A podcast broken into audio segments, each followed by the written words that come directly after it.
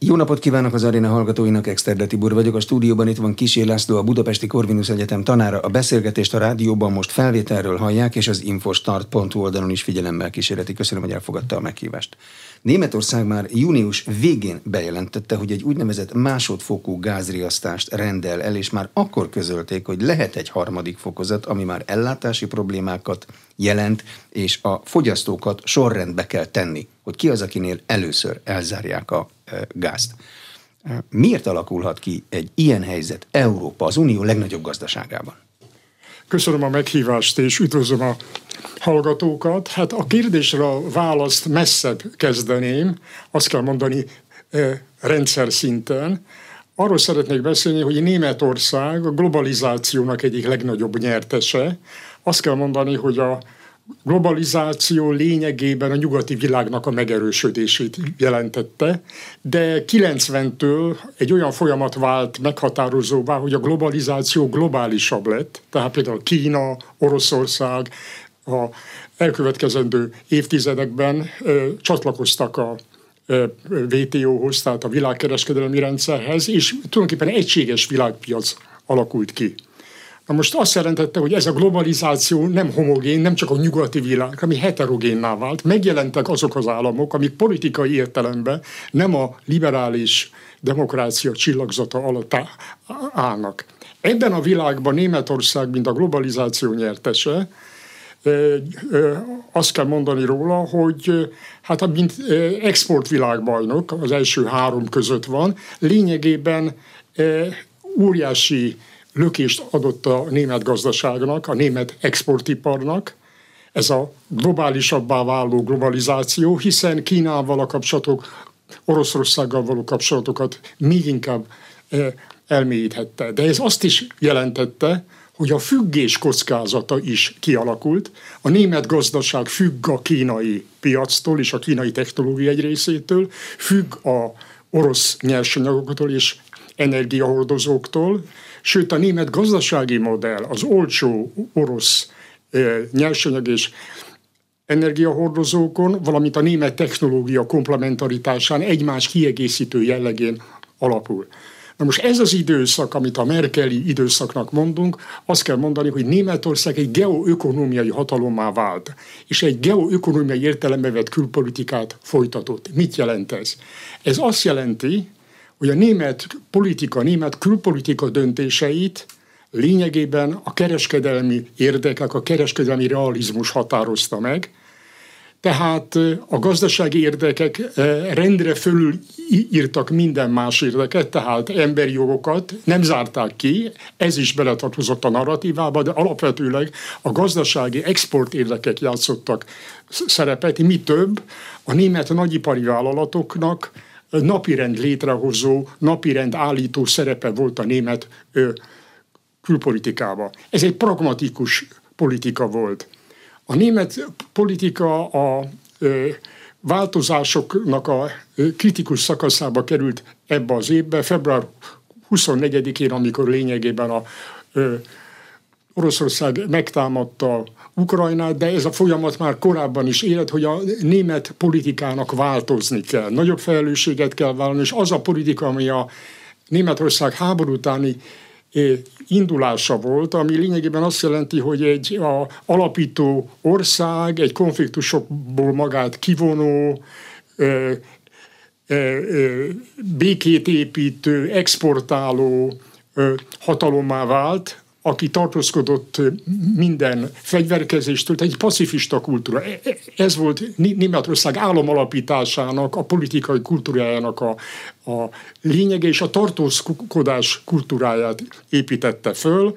A, ö, katonai szempontokat, a katonai tényezőt kiszervezte a NATO-ba, nemzeti hadsereg nem jött létre. Ezzel kialakult egy olyan Németország, ami egy, egy exporthatalommá vált. A márka leértékelt volt, ami egy ilyen exporttámogatás formájának volt tekinthető, és a német izmos exportipar rengeteget termelt, ebből óriási kereskedelmi többletet e, tudtak szerezni, amiből Németország vált a fő fizetőjévé, nettó fizetőjévé a Európai Uniónak.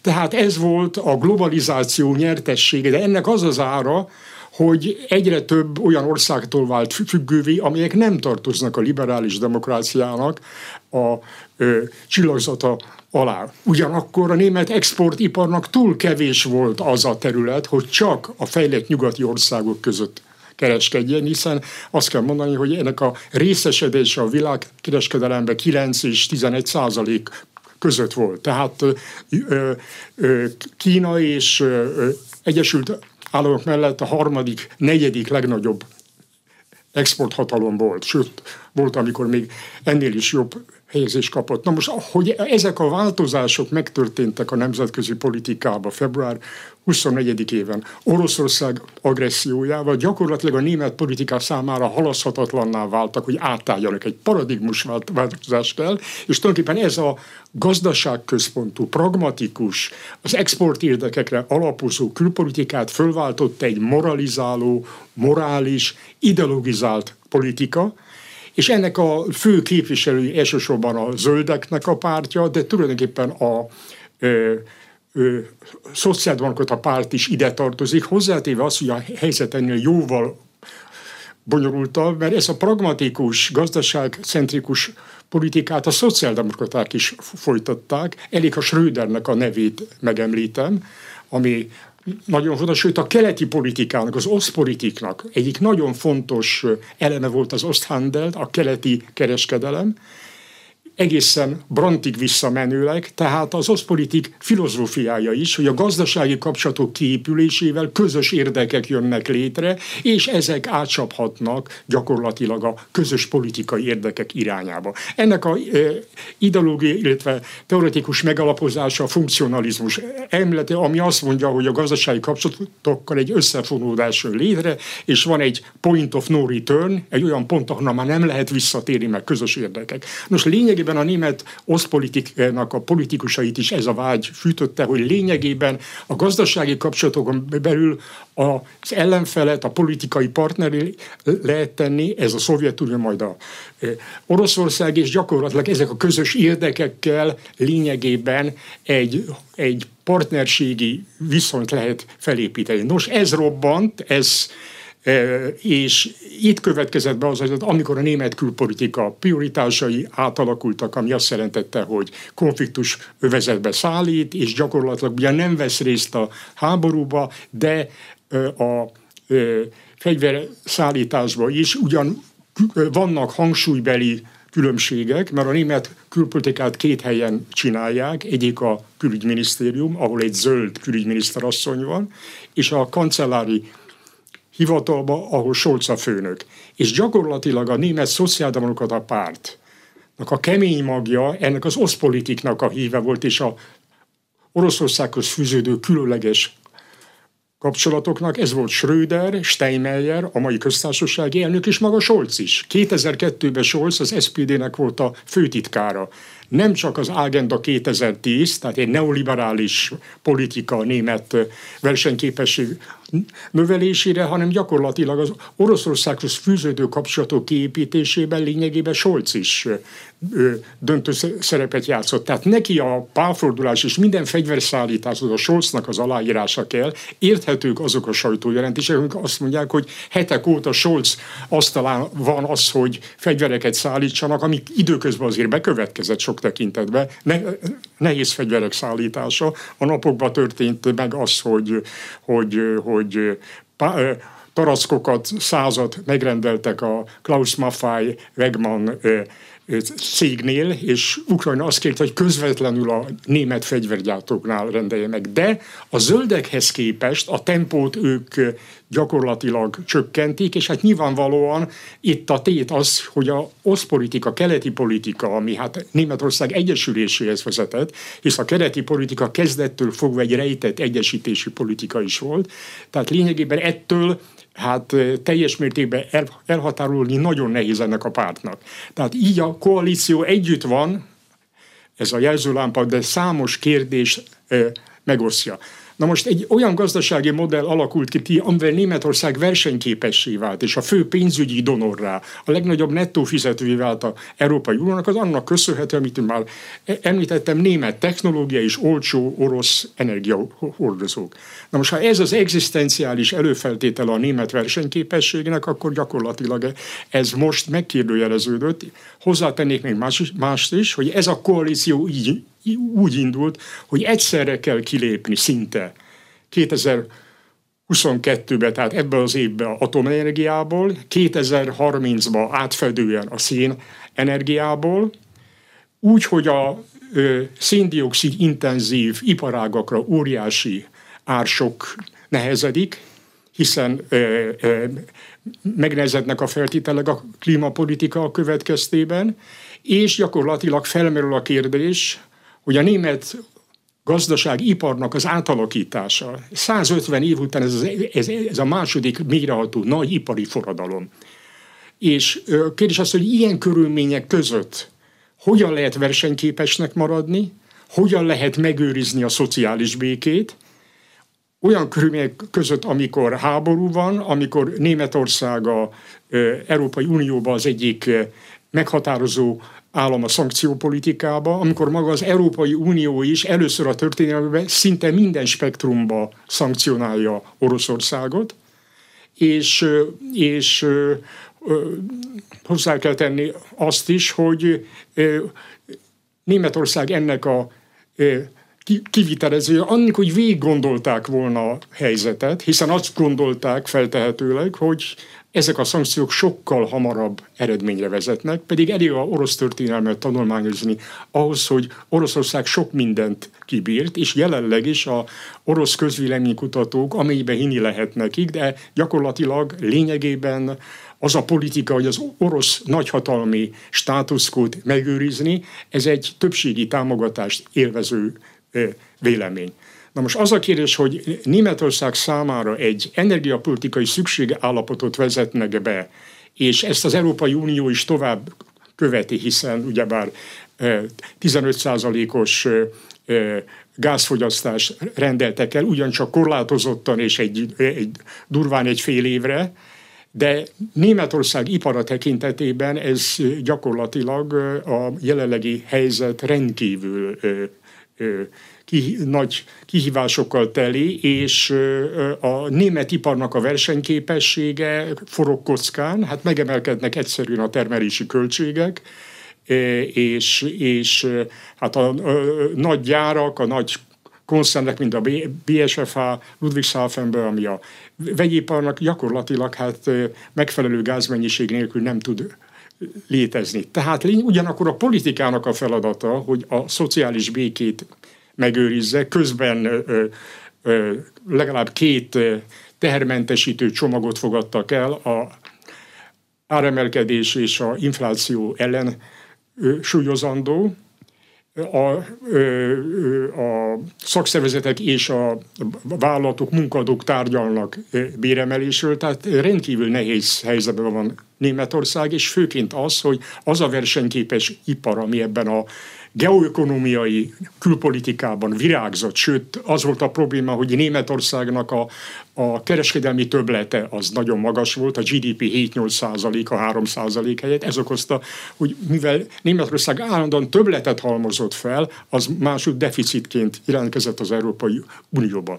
Tehát, és még talán egy dologgal fejezném be ezt a nagyívűnek szánt gondolatmenetet, Németországnak mindig a vezető képessége került előtérbe. Most Németország próbálja a vezető szerepet vállalni, de a sorsfintora és a jelek azt mutatják, hogy Németország gazdasági teljesítő képessége csökken, következésképp akkor kerül Németország egy, egy vezető szerepbe, és akkor vállalja teljes szélességgel, amikor a gazdasági teljesítő képessége nem olyan, mint korábban.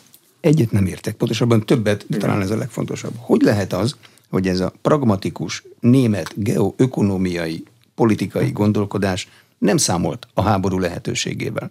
Hát a legutolsó nagy világháború se volt olyan régen. Még élnek sokan azok közül, akik azt végigélték. Németország háborúzott Oroszországgal. Ismernie kellett volna, nem? Nem volt benne a háború lehetősége, ami mindent fölborít.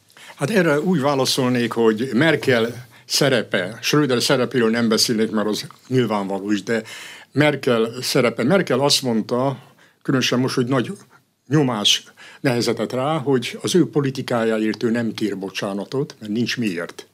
Ő azt hangsúlyozza, hogy a, a diplomáciája helyes volt, még akkor is, ha nem volt sikeres. Tudnivaló azt, hogy Merkel találkozott a legtöbbször Macron mellett Putyinnal, és ezt a személyes viszonyban tulajdonképpen olyan komponensek játszottak szerepet, mint Merkel vonzódása az orosz kultúrához, ennek nagy szerepe volt. Ugye ő kelet-német származású, Igen, tehát jól is ismerte ezt. És oroszul is beszél, továbbá egyfajta német bűntudat, ami tulajdonképpen a háború utáni német politikába be van kódolva, tehát a náci Németország hosszú árnyéka rávetődik a politikusok sorára, ez látszik szerepet, és tulajdonképpen Merkel az enyhülés politikának azokat a tradícióit próbálta megőrizni és szembehelyezni Putyinnal, ami tulajdonképpen Helmut Schmidt vagy akár Willy Brandthoz fűződik. Hiszen ukrán részről azt kell mondani, hogy, hogy az egész oszpolitikot hajlamosak voltak egy tévedésnek tartani. Azt a oszpolitikot, ami nagyon nagy jellegű változás volt, az európai béke szempontjából, európai biztonsági és együttműködési folyamat szempontjából nagyon lényeges, és a német egyesülés tekintetében. Na most Merkel az, arra törekedett, hogy ezeket a tradíciókat, hogy beszélni kell egymással, dialogizálni kell, ez mindennél fontosabb, Oroszországot integrálni kell a koexisztencia, a békés koexisztencia politikájába.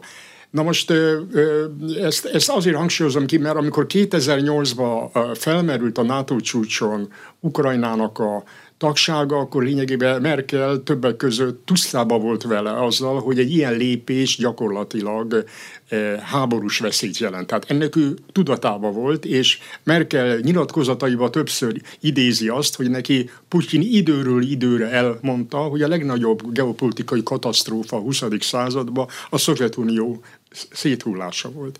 De ezt nem csak neki mondta, 2007-ben a Müncheni Biztonságpolitikai Konferencián már azt mondta, hogy Oroszország nagy hatalom. Tehát ez, ez jelentkezés volt hogy egy nagy hatalomnak érdekei vannak, tehát na, egy nagyhatalom számára rendkívül fontos az, hogy mi van a környezetében, tehát befolyási jövezet, stabilitás.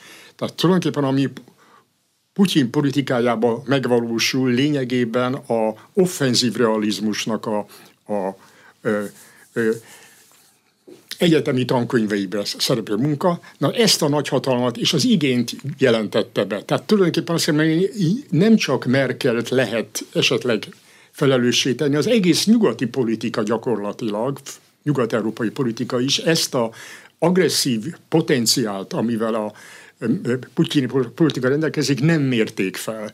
De azt kell mondani, hogy azt mondani, hogy, hogy erről nem tudtak, vagy ezt nem, nem manifestálódott, ez hibás, mert ez többször, ha csak a Putyin beszédeket nézzük sorra, akkor lehet látni, hogy ez be van, van ilyen tekintetben egyfajta következetesség, de az, hogy tényleg háborúra sor kerül, ezt valóban senki nem gondolta. De a Müncheni biztonságpolitikai konferencia óta, amit minden biztonságpolitikával foglalkozó elemző egy alapvető tájékozódási pontnak tekint Oroszország véleményét leírva, eltelt 15 év, ha jól számolom. Hogy lehet, hogy erre azóta senki nem készült föl?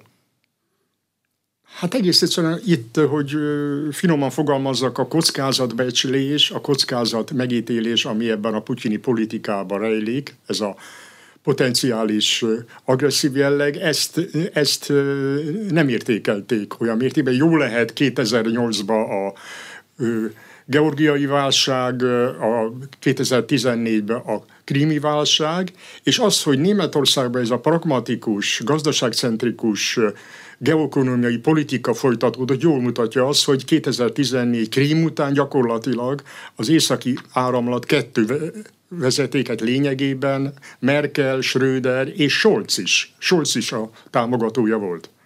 És két-három napnak kellett most is eltelni, hogy Scholz végül is a északi áramlat kettőnek a felfüggesztését, illetve megszüntetését ennek a projektnek bejelentse. Tehát azt kell mondani, hogy Németország nagyon sokágúan ö, ö, összefonódott az orosz gazdasággal, ennek köszönheti sok tekintetben versenyképességét, Ugyanakkor ez a szempont nagyon nagy kihívás volt az Egyesült Államokkal szemben, hisz Németországot egy agresszív exportnemzetnek tartották, ez különösen a Trumpi időszakban jutott kifejezésre. Tehát azt is mondhatom, hogy a globalizáció előnyei azok gyakorlatilag a nyugati versenytársak között is konfliktusokhoz vezetett a kereskedelem politikába. Tehát a putyini politikának az értékelése nem egyedül Merkel. Merkel beszélt, di- dialogizált, ha valami kritikát kellene mondani, azt mondanám, hogy mind a normandiai négyek egyik vezető állama nagyobb nyomást gyakorolhatott volna Ukrajnára is, hogy a uh, Dombaszi területeken az autonómia, illetve az orosz kultúra, orosz nyelvhasználatba, úgy, hogy a Minszki megállapodásba szerepel, ez érvényesüljön. Képes lehet-e a német ipar arra, hogy a német politika irányát befolyásolja? Magyarán mondhatják-e azt neki, hogy ha nem lesz gáz, akkor neked a politikának kell elszámolni százezer munkanélkülivel? Hát igen, a Merkel politikát azzal bírálták, ennek vannak magyarországi vonatkozásai is, hogy a német monopóliumok csinálják a külpolitikát, illetve hát a német ipari lobbinak a befolyása túl erős a külpolitikára, és Merkel szemet húny nagyon sok olyan dolognak, amire nem szabadna Németországnak szemet hújnia és a ö, választásokon tudjuk, hogy csak egy százalékon múlott, hogy kinyeri a ö, választásokat. 2021-ben nem sokon múlott. Ez az új ö, koalícióban a zöldeknek van és a szociáldemokratáknak van jelentős szerepe. Abban, hogy ezt a ö, ö, geo, ökonomiai szemlélet helyett egy morális külpolitikát, moralizáló külpolitikának adnak, hát ez borítékalható volt. Na most ennek az a veszély a moralizáló külpolitikának, ami erős ideológiai tartalommal is rendelkezik, hogy ez hajlamos nem kompromisszumokba gondolkodni. A Merkel időszakban Merkel törekedett arra, hogy a gazdasági előnyök hátrányokért cserébe politikai területen kapjon valamit. És ez Merkelnél sokáig működött. A mostani gondoktatás és a mai ö, külügyminiszter Németországban, Annalena Berbuk ilyen tekintetben meglehetősen egy ö, olyan politikus, aki gyakorlatilag a morális elveket akarja tűzönvizen keresztül vinni, és itt a kompromisszumkészségnek sem látni a határait, hogy lennének, te, ö, illetve a hiányának a határait nem lehet látni pontosabban. Tehát pillanatilag, na most lehet látni, hogy a külpolitikai kérdésekben Berbok sok esetben néhány lépéssel mindig Scholz előtt van, Scholz pedig mindig mondja, hogy álljunk, és hát akkor jönnek a hírek, hogy nem írja alá a fegyverszállításokat, vagy a íróasztalán van. Tehát itt a, és hát a Scholznak az előélete hozzá kell tenni, hogy mondottam, hogy a Oroszország politikának a kemény magja, akit fölépítették Schröder, és Scholz és Steinmeier. És hát Steinmeier ilyen tekintetben vallomást tett, egy önreflexiót, hogy ő gyakorlatilag belátja azt, hogy ebben a tekintetben hibát követett el. Putin, Merkel ilyet, ilyet nem mondott, ő azt mondta, hogy a diplomácia helyes volt, és a probléma az, hogy nem volt sikeres. Maga Scholz és Merkel megítélésében azt mondja, hogy azért nem lehet bírálni Merkelt, mert a kibékülés, a koexisztencia politikát az oszpolitik filozófiájának a szellemébe gyakorolta, hanem azért lehet támadni, hogy túlzottan függővé vált Németország Oroszországtól, és ez igaz, de ebben a döntésben a német iparnak, a német vállalatoknak nagyon nagy szerepe volt. Kellett az olcsó nyersanyag. A, így, a olcsó nyersanyag, a német versenyképesség. Hát az, hogy a 90-es években Németországban Európa beteg embere, és gyakorlatilag egy tíz éven belül ebbe a Agenda 2010 is benne volt, egy, egyik legversenyképes ország van, ami, ami a export többletet évről évre újabb és újabb rekordokat ad. Ezt ennek köszönheti. Ezért érdekes most, hogy például a CDU-n belül, a ellenzéki párton belül csak egy ember van, aki erre emlékezteti a vezetés, Mihály Kretschmer, aki a százországi miniszter, aki azt mondja, hogy a német ipar egzisztenciális feltétele ezek a olcsó energiarozók. Most ezek nagyon megdrágulnak, tehát azt kell mondani, és ráadásul a energiaintenzív, széndiokszid intenzív ágazatok egy ilyen ársokba kerülnek, gyakorlatilag ez a német versenyképességnek a megkerülését jelenti, és hát jönnek az adatok, az Ernst Young vállalat minden évben összeállítja a világ legnagyobb és legversenyképesebb száz vállalatát. Tavaly két német vállalat volt benne, az ideibe egy se. Van-e Németországnak terve arra az esetre, hogyha a háború hosszan elhúzódik Ukrajnában, és az energia árak nem mennek vissza egy kezelhető szintre, akkor mit csinál a versenyképességgel? Hát azt kell mondani, hogy ezek a alkalmazkodás ez a helyzethez egy folyamatos politikai kiigazítás jelent. Elég arra utalok, hogy a jelzőlámpa koalíció egy koalíciós szerződés kötött, kitört a háború, és gyakorlatilag ez a koalíciós szerződés gyakorlatilag használhatatlan vált, új prioritások, új agendák kerültek. Ez egy El, nagyon részletes koalíciós szerződés. Igaz, azt kell mondani, például a zöldek igyekeznek a változásokat a koalíciós programmal valamiképpen összekapcsolni. Például hangsúlyozzák azt, hogy a fosszilis energiahordozók importjának a tilalma Oroszországból gyakorlatilag meggyorsítja a klímaváltozás elleni intézkedéseknek a, a sorát, tehát tulajdonképpen a széndiokszid korszakból való kilépést. Persze, ha nincs mit eltűzelni, akkor persze, akkor igen, muszáj. hát hozzáteszem azt, hogy ez is egy olyan érv, hogy lényegében ez a egymás átfedő kilépés nagyon nehéz helyzetbe hozta a német gazdaságot, és csak emlékezni szeretnék arra, hogy a választási kampányban mind a CDU, mind pedig az SPD részéről is elhangzott az, hogy vigyázni kell, hogy ez a dekarbonizáció, tehát a szénből való kilépés, a denuklearizáció, nukleáris energiával való kilépés ne legyen dezindustrializáció magyarul, ne vezessen oda, hogy a német ipar ezen megrodjadjon, és a német iparnak a hányada a német GDP-ben 20-26 százalék, tehát egy nagyon izmos, robosztus ipar van, és nyilvánvalóan, hogy nem látunk a kulisszák mögé, de nem titok az, hogy a német nagy koncernek egymásnak adják át a kilincset a politikusoknak, hogy valamit tegyenek, mert, és elmondják, a,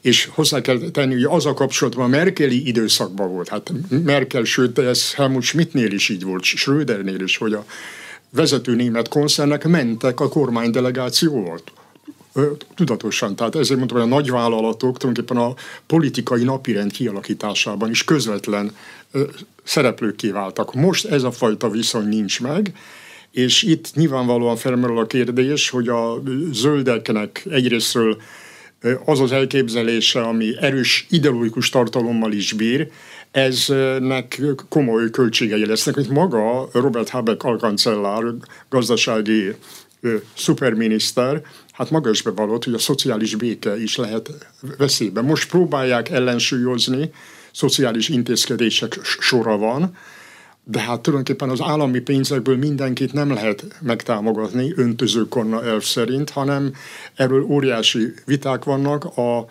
a ö, ö, Ampel, a jelzőlámpa koalíción belül számos kérdés van, amiben homlok egyenest, ellentétes állásponton vannak a koalíció tagjai. Néhány példa erre, hogy ezt érzékeljük. Hát az egyik példa például az, hogy visszatérni az adósságfékhez.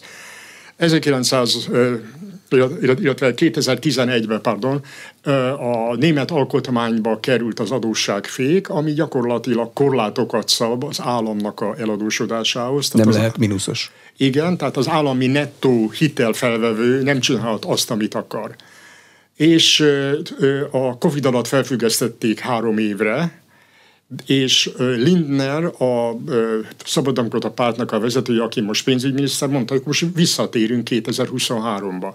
De annyi szociális intézkedést hoztak, hogy gyakorlatilag a, különösen a kis és közép jövedelmieknek a megtámogatása, kompenzációs intézkedések, a áremelkedés, infláció és a energia árakkal szembe olyan kiadásokat tesz szükségessé, amivel erős ellenerők vannak, hogy ne térjenek vissza.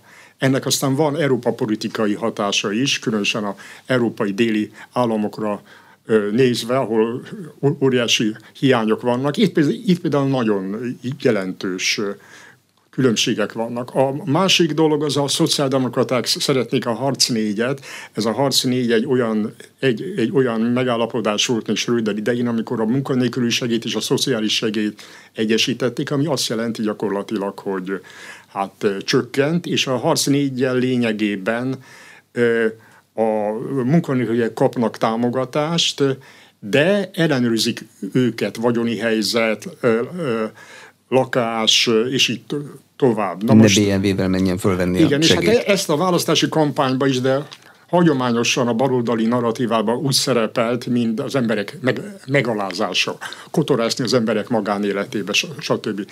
Most gyakorlatilag egy olyan harc négyet, egy úgynevezett bürgergeldel akarják fölváltani, az a lényeg, hogy majdnem olyan, mint egy feltételek nélküli alapjövedelem. Tehát nagyon laza az ellenőrzés. Első két évben szinte bármit csinálhatnak, és kapják a pénzt, és amellett még dolgozhatnak is. Meg a, a, tehát itt ez is egy probléma. Akkor probléma az, hogy a három még utolsó atomerőművet ne zárják be. De bocsánat, ez miért szent dolog az atomerőművek bezárása Németországban? Háborús időben ez elég érthetetlennek tűnik. Hát azt kell mondani, hogy a ö, egyik koalíciós párt, a második legnagyobb, a zöldeknek az identitása, az önazonossága. Nem engedhetik el. Ne, ez, ezeknek egy szent dolog volt. Tulajdonképpen amikor ők megalakultak, egy, egy pacifista párt volt, most egy háborús párt, és lényegében egy atomnukleáris energia ellenes, az atomerőművek és az atomfegyverek ellen tiltakozó párt. De a kettő az teljesen különböző, az atomfegyver meg az atomenergia. Ennek ellenére ez az atomellenesség egy meglehetősen ideologizált formában megmaradt, és azt kell mondani, az identitásuknak egy része. Tehát most úgy tűnik, hogy ez az ellenállás valamelyes pragmatikusabbá válik, tehát most már beszélnek arról, hogy esetleg az év végéig ezeket még futtatják, és még elképzelhető meghosszabbítás, de elvi kérdés az zöldek számára, hogy ebből ők nem engednek, hiszen ők egy olyan szerepet játszanak, különösen a fiatalság körében, meg a városi polgárság egy része körében, hogy tulajdonképpen az egész világot akarják megmenteni. Maga Annalina Baerbock, a külügyminiszter azt mondta, hogy mi nekünk nem hagyományos külpolitikánk van, nekünk egy feminista külpolitikánk és egy világrend politika. Hát most a külpolitika általában egy, egy nemzetállamnak az érdekeit képviseli, azt a lakosságot, aki megválasztja kormányt. A zöld gondolatban gyakorlatilag itt egy új világrendet, tehát rendszer szemléletű gondolkodás kell, ahol egy világméretű szolidaritás alakul ki annak érdekében, hogy a klímaváltozás következményeit korlátozni tudjuk. Mennyire ütésálló? Volt-e már ehhez hasonló krízis a zöldek életében, amikor alap kérdéseket, ideológiai kérdéseket kellett volna megkérdőjelezni. Arra gondolok, hogy ha télen nem lesz villany, német településeken, akkor a városok, meg a fiatalok is nem fognak azon elgondolkozni, hogy jó-e az atomkivezetése? Hát az emberi természet olyan, hogy míg beszélnek róla, az olyan, mint egy amerikai sci-fi filmet néz, néznek. Nem rólunk van szó. De miért ez az állapot bekövetkezik, akkor gyakorlatilag kiszámíthatatlan a dolog. Ugyanakkor a zöldek nem állnak rosszul, mert a politikai, pártpolitikai er-, erőviszonyokban a második legerősebb párt, tehát olyan 22 és 25-26 százalék között vannak, a CDU 27 százalékkal élen, és a SPD csak a harmadik párt, 20 százalék, illetve 20 százalék alatt van. Tehát azt kell mondani, nekik bővül a táboruk, és, és nagyon népszerűek a, a fiatalok körébe. Tehát azt kell mondani, hogy ők gyakorlatilag pragmatikus irányba elmenni, részengedményeket, de ebből nem valószínű, hogy engednek. Ez a zöld identitásnak a része, ez az atomellenesség. A német pártpolitikai erőviszonyokat a február háború óta átalakította valami? Vagy maradt stabil? Hát egyik legfontosabb változás, ez tulajdonképpen a választásokkal következett be, hogy megszűntek a nagy néppártok, tehát olyan 30-40 százalékos nagy párt nincs. Tehát a CDU, SPD, a kereszténydemokrata párt, keresztény szociális párt, valamint a szociális párt erős középpártokká váltak. 24-25 százalék. Ugyanakkor a zöldek, amelyek kispártok voltak, lényegében erős középpártokká váltak, 20 százalék feletti párt. Ebbe a koalícióba a legtöbbet a szabaddemokratát tették bele a FDF, ezért nekik sokat veszítettek a hitelességükből. Tehát tulajdonképpen a saját identitásukat sok tekintetben hát föláldozták kompromisszumokért, tehát ők elég nehéz helyzetben vannak. 12% fölött teljesítettek 2021-ben is, most 7% körül vannak. Tehát azt kell mondani, hogy a zöldeknek a, a, a vonzereje, vonzása nagyon erőteljes. Na most, ha bekövetkezne ez a bizonyos legrosszabb eset, hogy egyik a legrosszabb eset ennek, hogy nincs villany, és, és alapvető közellátási problémák vannak, ellátás biztonság van, és ez átélik az emberek, az teljesen más helyzetet jelent, mint hogy most beszélnek róla. Nem nekem kellett a németeknek a gazdasági virágzás idején semmi ilyesmivel szembesülniük. Nem, nem, nem ez, láttak ilyet. Erre ilyesmire nem gondoltak, mintha filmet néznének, valamilyen sci filmet, hogy ilyen van egy amerikai filmben, hogy nincs víz meg gáz, és, és természeti katasztrófák vannak. Van-e, bocsánat, a németeknek terve arra, hogyha hosszú ideig tart az ukrajnai háború, és bezuhan a német ipar versenyképessége, akkor Németország uniós vezetőszerepét mi fogja megtámasztani, miután hadserege nincsen?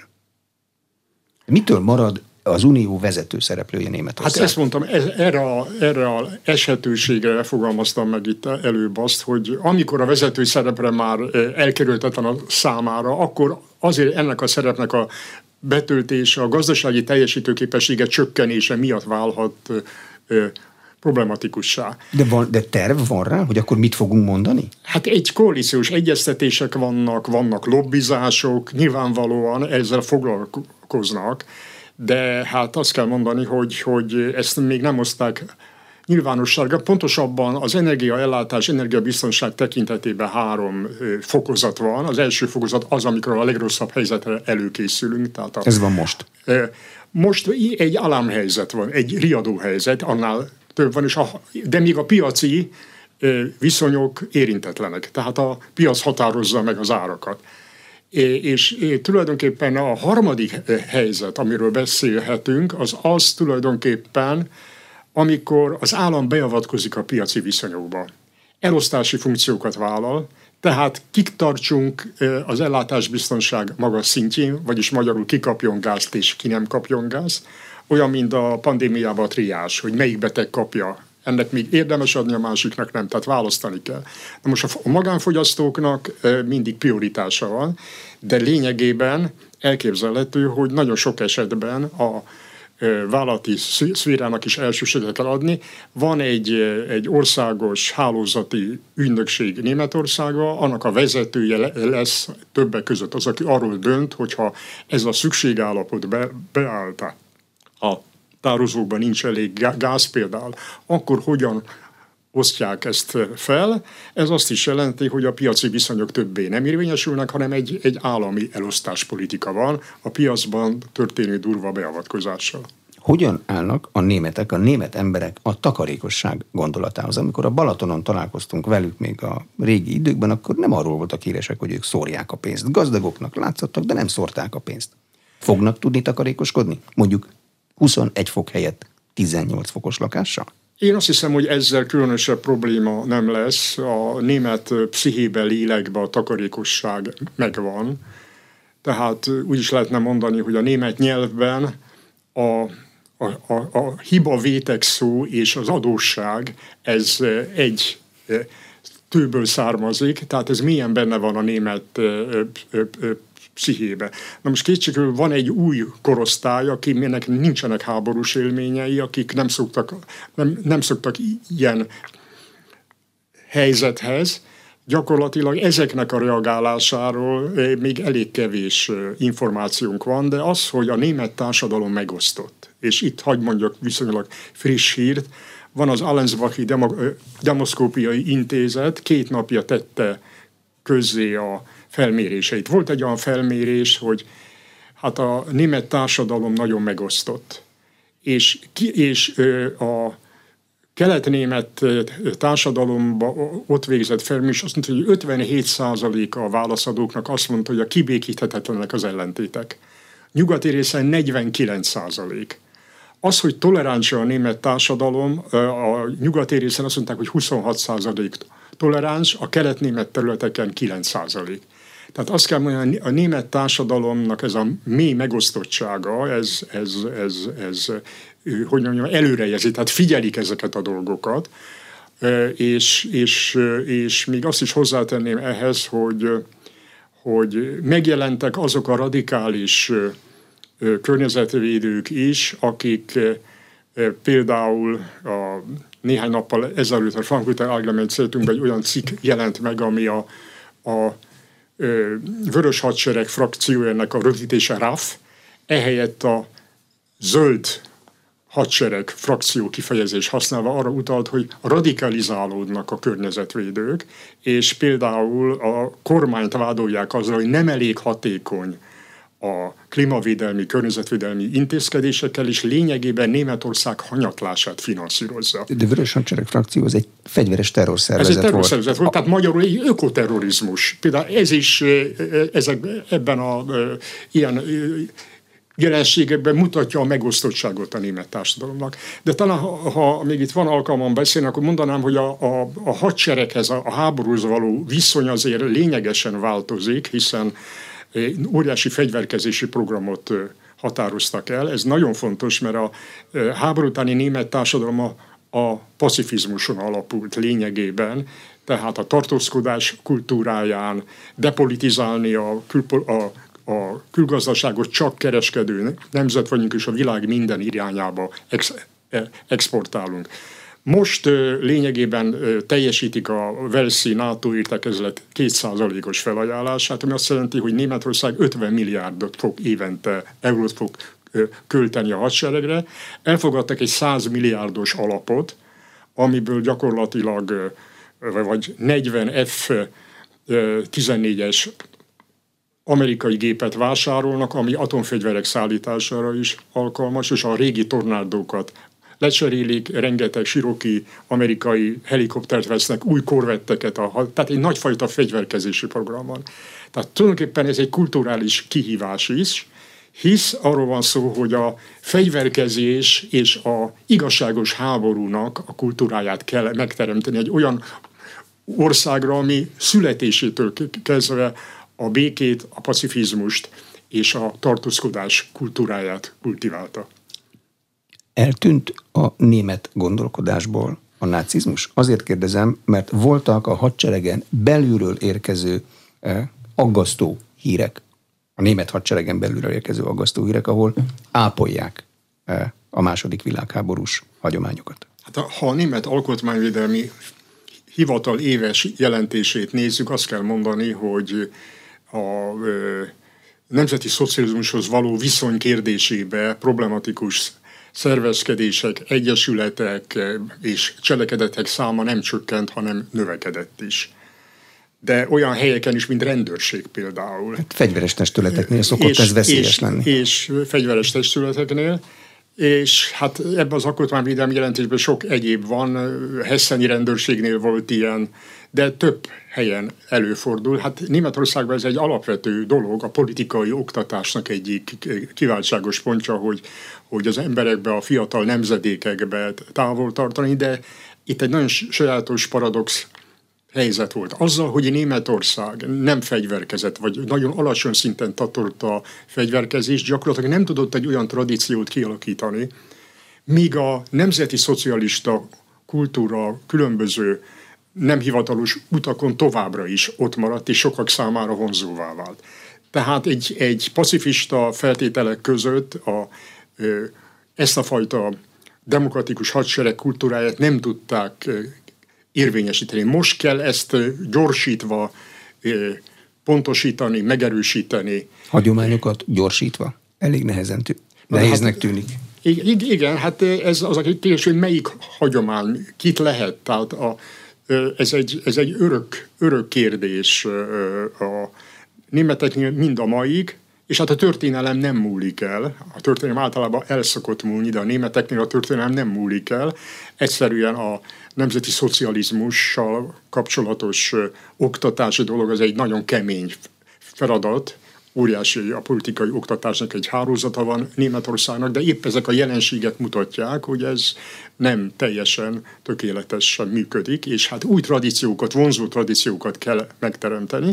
Ez még van egy külön 100 milliós alapot elfogadtak, ezeknek a említett tételeknek a finanszírozására is kreatív módon ez tulajdonképpen olyan kiadás, ami nem érinti a adósságféket, és a német alaptörvényt, a német alkotmányt is megváltoztatták annak érdekében, hogy ez elfogadható legyen. Itt a CDU nagyon határozott volt, hogy ezt a pénzt például ne fejlesztés politikára költsék, hanem tényleg effektív fegyverekre, hiszen a német hadsereg a Bundeswehrnek a harci hát, fejlettsége ennyi szóval alapvető követelményeket nem teljesített. Tehát ez most ugyancsak napirendre kerül, 100 milliárd euróról van szó, ami igen tetemes összeg.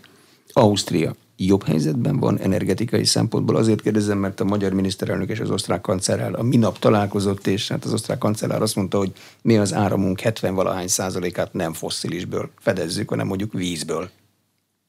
Hát 1958, 1978-ban pontosabban volt egy népszavazás, Zwentendorfba akartak egy atomerőművet, és a 64 os részvétel mellett 50,5% azt mondta, hogy nem.